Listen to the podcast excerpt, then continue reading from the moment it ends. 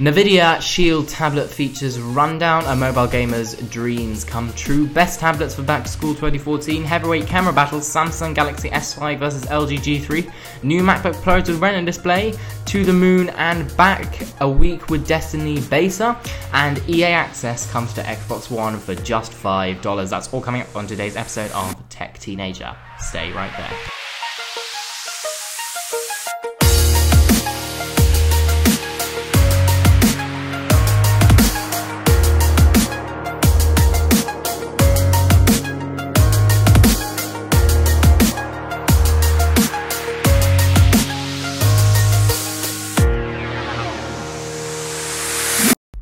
Hello guys, how you doing? I am Louis and today we've got our first ever show for you guys. How you doing? I just got a new mic, so I thought it was the greatest time to start the podcast. So, as you can probably tell from the beginning of our title, we've got loads of stories to come up with today. We've got the best stories from gaming and technology. So let's start with our first story, and that's all about a new tablet from Nvidia.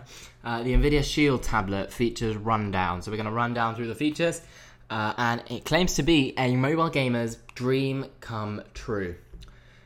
So the Nvidia is known basically in the industry for processors, graphic cards, and other supercomputing technology. What Nvidia isn't well known for is making great mobile devices. We saw the company take a stab at making its own mobile device, handheld controller phone tablet hybrid. That was the Nvidia Shield. I think we saw that, I think last year at IFA in Berlin. I'm not too sure, but I'm sure you can Google it and check it out. But I think that's when the Nvidia Shield came out, and this is not to be confused with the Nvidia Shield. This is the Nvidia Shield Tablet. This is basically a tablet, and the Nvidia Shield was basically a hybrid between the controller phone and the tablet. So they're quite different things. We also sought them to make a effort with the Tegra Note. Neither of these was a household hit because I got showered, but great potential for something much greater. And bam, now we have the Nvidia Shield, a mobile monster equipped with a Tegra K1 processor that will probably change the way you view gaming on the go. So we're going to talk a little bit about mobile gaming, about the evolution of mobile gaming, and this is kind of our big story for today. So let's get into this first of all. And the first thing I kind of wanted to say was that obviously the first thing that I did say was that Nvidia is well known in the industry for processors, graphic cards, and the supercomputing technology. But we've recently seen many companies that aren't really known for mobile products start to come out with mobile products. And this kind of, again, brings up the topic of PCs, personal computers, desktop computers and laptops becoming extinct due to tablets and smartphones, and I think we can pretty much see the future from this product, because they've kind of tried to bring that gaming experience on a PC to the tablet, not to lose their gaming market in this war between these devices. So we're going to just have a quick few things. We've got another line here. The Nvidia Shield Tablet is designed to showcase the very best of mobile gaming. What mobile gaming has to offer way beyond simple touch-based games like Angry Birds and Kim Kardashian Hollywood. By that we mean that PC and console marketers, now they're available to play anywhere. So we're essentially looking at PC games being able to be played on a tablet. I'm not sure how this works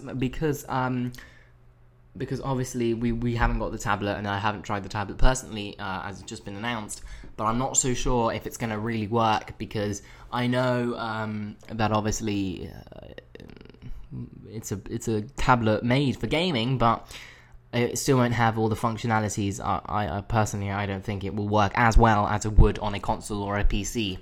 However, you can go and pick up the Shield wireless controller for $60 at the moment, if you would like to, if you have the tablet. I'm not sure if it's required, but if they're going to charge you $60 for something that's required on top of the price for the tablet, then that's a little cumbersome there. We go on to some specs of the tablet. We know the Shield's tablet It has an 8-inch screen, which might be a tad too small, which is exactly what I was thinking, for such a visual feast. If you're going to have a game running, a PC fully-fledged game, that you'd be used to be running on a, 25, 27, 30-inch monitor, you're now having it run on an 8-inch tablet. So we're quite interested to see how that works. As well, we also are looking at some images now of the device, and we can see that it has camera on the back as well as a stylus-like looking device. So that's just a little bit of a teardown into some of the things on the Nvidia Shield. Now, I'm not too sure about that tablet. What do you think? What do you like it? Do you not like it? If you would like to get in touch with us, we would love to have a discussion with you. If you'd like to have any requests for further shows, you can email me at louisemmettvlog@gmail.com. So going on to our next topic of the day, best tablets for going back to school 2014. It's August now, but soon, before you know it, we'll be back in school. And many of you, if you're in college, sixth form, or university and such, may need a good tablet to carry around with you. It's lightweight, but can also hold all of your files, all of your notes, and still be powerful enough for uni work. So we're going to go and have a look at some tablets. And the first one we've got here is the iPad Air. Now, the iPad Air is Apple's biggest size tablet. They also have another tablet called the iPad Mini. And we say here that the iPad Air's touchscreen tablet should definitely be first on your list for several reasons we have here. First, you can find it in a lot of outlets, and that's very important, especially, I find that that's quite important because if you're maybe... it's quite hard if your tablet breaks and the tablet that you have isn't found in a lot of outlets. There's not going to be very many people that know how to fix it. So I would definitely go for the iPad Air for one of those reasons. Third, you're going to need to update to iOS 8 this fall, even if Apple doesn't decide to launch new iPads in the coming months, which means you'll have the latest software experience. Now, this is something Apple always has over Android. Android devices take absolutely forever to get updates, and it's a complete mess and horrendous. Apple updates are really quick, really snappy, really fast, so there's some reasons why you should definitely keep the iPad Air on your top list. Next, we've got the Samsung Galaxy Tab S 10.5 inch. This is a new tablet released by Samsung not too long ago, actually. And the Samsung Galaxy Tab S is really about its screen. And there's an 8-inch version, and there's also a 10.5-inch version. Today we're going to be talking about the 10.5-inch version. It's got a really super sharp 2560 x 1600 pixel resolution. If you do the maths, that's a lot of pixels. So 2560 by 1600 pixel resolution, PPI as pixels per inch. And also, it's an AMOLED display, so especially if you're an art or creative student, or any student really, but really an art or creative student who needs to look back on accuracy of colours, definitely go for that one, because the AMOLED displays are known for their colour accuracy.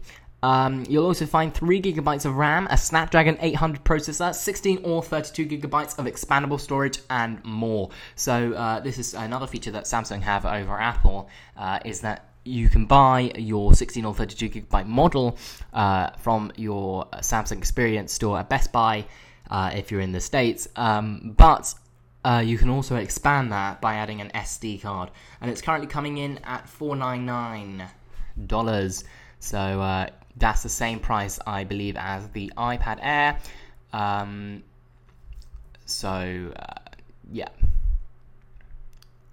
So that's that. So we've also got the Surface Pro 3. Now, this one, I have a little bit of a few things to discuss. First of all, it's thicker than the other tablets. And also, there's been many debates that it's kind of a... Is it a tablet or is it a laptop? So we always kind of thought the Surface to be a tablet and the Surface Pro to be a laptop, but the Surface Pro 3 makes a fantastic fully-sized touchscreen tablet that ships a powerful Core i3, 5 or i7 processors on a tablet, making a real full-fledged PC. So this is for guys who are doing like engineering or video, film, that really need all of that power, are going to use that power to edit films or, you know, to view 64-bit animations if you're doing engineering, if you need to view your product or your design, you're definitely going to need all the power you can get. So I definitely advise for you guys out there, the Surface Pro 3. So there are some tablets for... Those are the three main tablets I'd definitely keep an eye out for when you're going back to school. Also, not that we have time to speak about them today, but I'd like to also give a mention to the Samsung Galaxy Note Pro 12.2 inch if you're looking for a nice big screen, and the Lenovo Yoga Tablet 10 HD Plus, because it is just incredible. It's not like anything we've seen. So now we're going into the part of the show which is called Heavyweight Battles. So this week we've got heavyweight camera battles, the Samsung Galaxy S5 versus the LG G3, and basically we're going to compare the cameras for the Samsung Galaxy S5, Samsung's flagship phone, and the LG G3, their phone. You probably know the rundown by now, but here's a quick refresher. The G3 supports a 13 megapixel sensor with optical image stabilization, aka OIS, and laser autofocus that's capable of shooting 4K Ultra HD. The Samsung Galaxy S5, meanwhile, comes equipped with a 16 megapixel sensor, digital stabilization software, and an array of shooting modes and options. It also shoots 4K if that's your thing. You can actually check the 4K quality of the booth in the Samsung Galaxy S5 in the link down below if you'd like to check out some 4K footage from the Samsung Galaxy S5. Let's dive deeper now. Now, obviously, lots of the cameras are different in different lighting, so we're going to have a look about the lighting now. And first thing, the G3 doesn't offer quite as much out-of-the-box camera features as the amount of options it is quite as robust. Instead, the LG looks takes a more basic approach. And you won't get lost in menus and actually turn off a feature which you wished hadn't been there. Better, the G3 offers some hardware tricks that improve your experience rather than the software features Samsung's boasting. Samsung's really boasting their software features, all of the modes that they offer, and LG, you know, it's kind of that minimalistic look that they're going for with their new design. Now let's dive more deeper into opinions. So we're talking about cameras here, essentially, not about the entire phone. So obviously, mobile phone cameras have kind of become the norm for cameras. People don't really take their phones out, but I think it all depends on what you're looking for. With the S5, you're going to get more megapixels. That doesn't necessarily mean a better picture, bigger megapixels too. But these cameras boast quite a big camera and megapixel count. The LG G3 obviously having, I think, 13 megapixels. If I just check, yep, and the Galaxy S5 has 16. For video, I think that's probably the easiest place to start. I definitely say that the S5 the S5 is a lot worse at 4K videoing because of the LG G3 can shoot 4K Ultra HD, which just looks generally a lot better. So if you're going to go for video, that's what I'd say. But generally, it's up to you. Tell me what you think. You can email me again, doemitvlog@gmail.com. Now we're going over to the new MacBook Pros with Retina display very quickly, and we're going to talk about them for a little bit because Apple's refresh. On Tuesday, Apple announced a refresh to its MacBook Pro with Retina display family. Each laptop some increased spec bumps with faster processors and twice the amount of RAM, offered as the same price points as before. So let me just run you down the new one. We've got a 13-inch MacBook Pro with Retina display 2014 and a 15-inch MacBook Pro with Retina display 2014 here. So the difference in the screen sizes are quite obvious. So the difference between both of them generally is we've got a lower pixel per inch on the 15.4-inch one. We've got a 221 ppi on the 15 and a 227 ppi on the 13.3.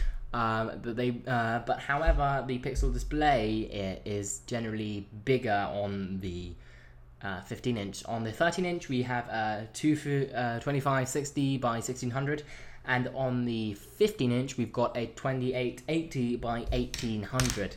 And that's the major difference in the screen size. But again, they both look amazing. But generally, if you're looking for more pixels, you're gonna have the more pixels in the 15-inch one. However, you're gonna have more pixels per inch on the 13-inch one. We're getting quite mathematical now. I'll move away from that. They both run OS X Mavericks at launch, but you will be able to update to OS X Yosemite if you have the beta or when it comes out in the fall. Now, the 13-inch starts with 8GB of RAM, DDR3L RAM. And configurable to 16GB, but generally if you pick it up from store, you're going to get 8GB, and the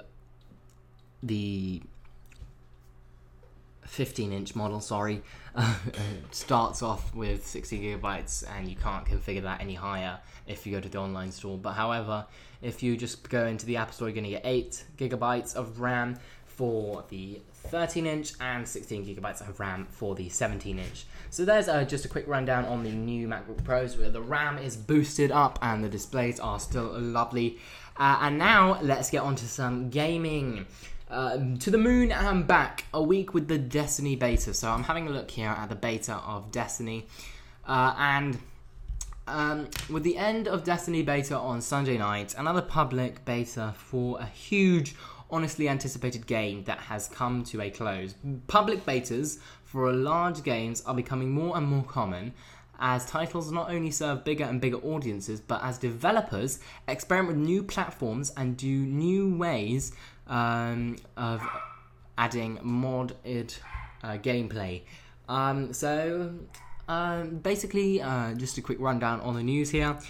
We've had on Sunday we just ended the beta for Destiny to the moon and back, and I'm not sure when the game is coming out fully, but stay tuned for more information on that topic. And finally, a little news bulletin just before we go. We have to tell you that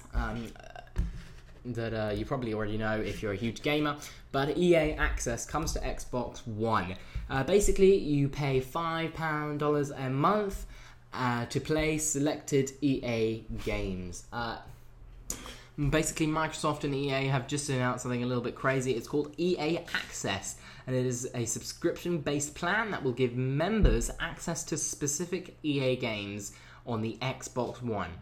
Whether you want to play Peggle 2 or FIFA 14, you'll pay $4.99 a month. You'll have instant digital access to the games on your Xbox One, deals, and better annual subscriptions. It'll only cost you $29.99 a year. So if you've got an Xbox One, lucky you. I hope you do enjoy your Xbox Bonanza with EA pay subscriptions. If you've got it, tell me what it's like. Again, email me at louisemmettblogs@gmail.com.